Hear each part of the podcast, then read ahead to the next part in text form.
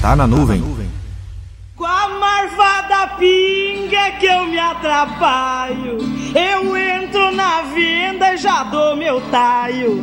Pego no copo e dali não saio. Ali mesmo eu bebo, ali mesmo eu caio. Pernambuco tem uma das marcas de cachaças mais famosas do Brasil. Pitu, Sanhaçu, Carvalheira, Santa Dose, nas versões tradicionais, ouro, prata, reserva especial. Não importa o tipo, todas têm espaço no mercado. As cachaças premiadas trazem um ar todo especial, já que na sua produção a mistura de técnicas antigas e modernas são combinadas por grandes profissionais que conhecem a fundo a história, a técnica e o seu mercado consumidor. Se olharmos como é o processo de fabricação de uma cachaça, ficamos até surpreendidos como é simples a mecânica de produção.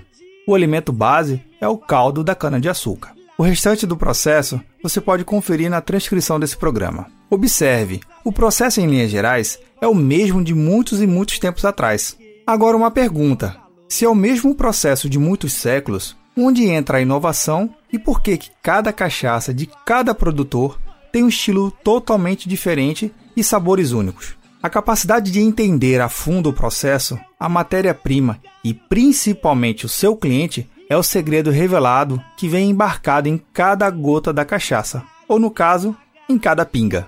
Na tecnologia da informação, temos a nossa cachaça, mas algumas são amargas, parecem ter sido extraídas da cabeça ou cauda.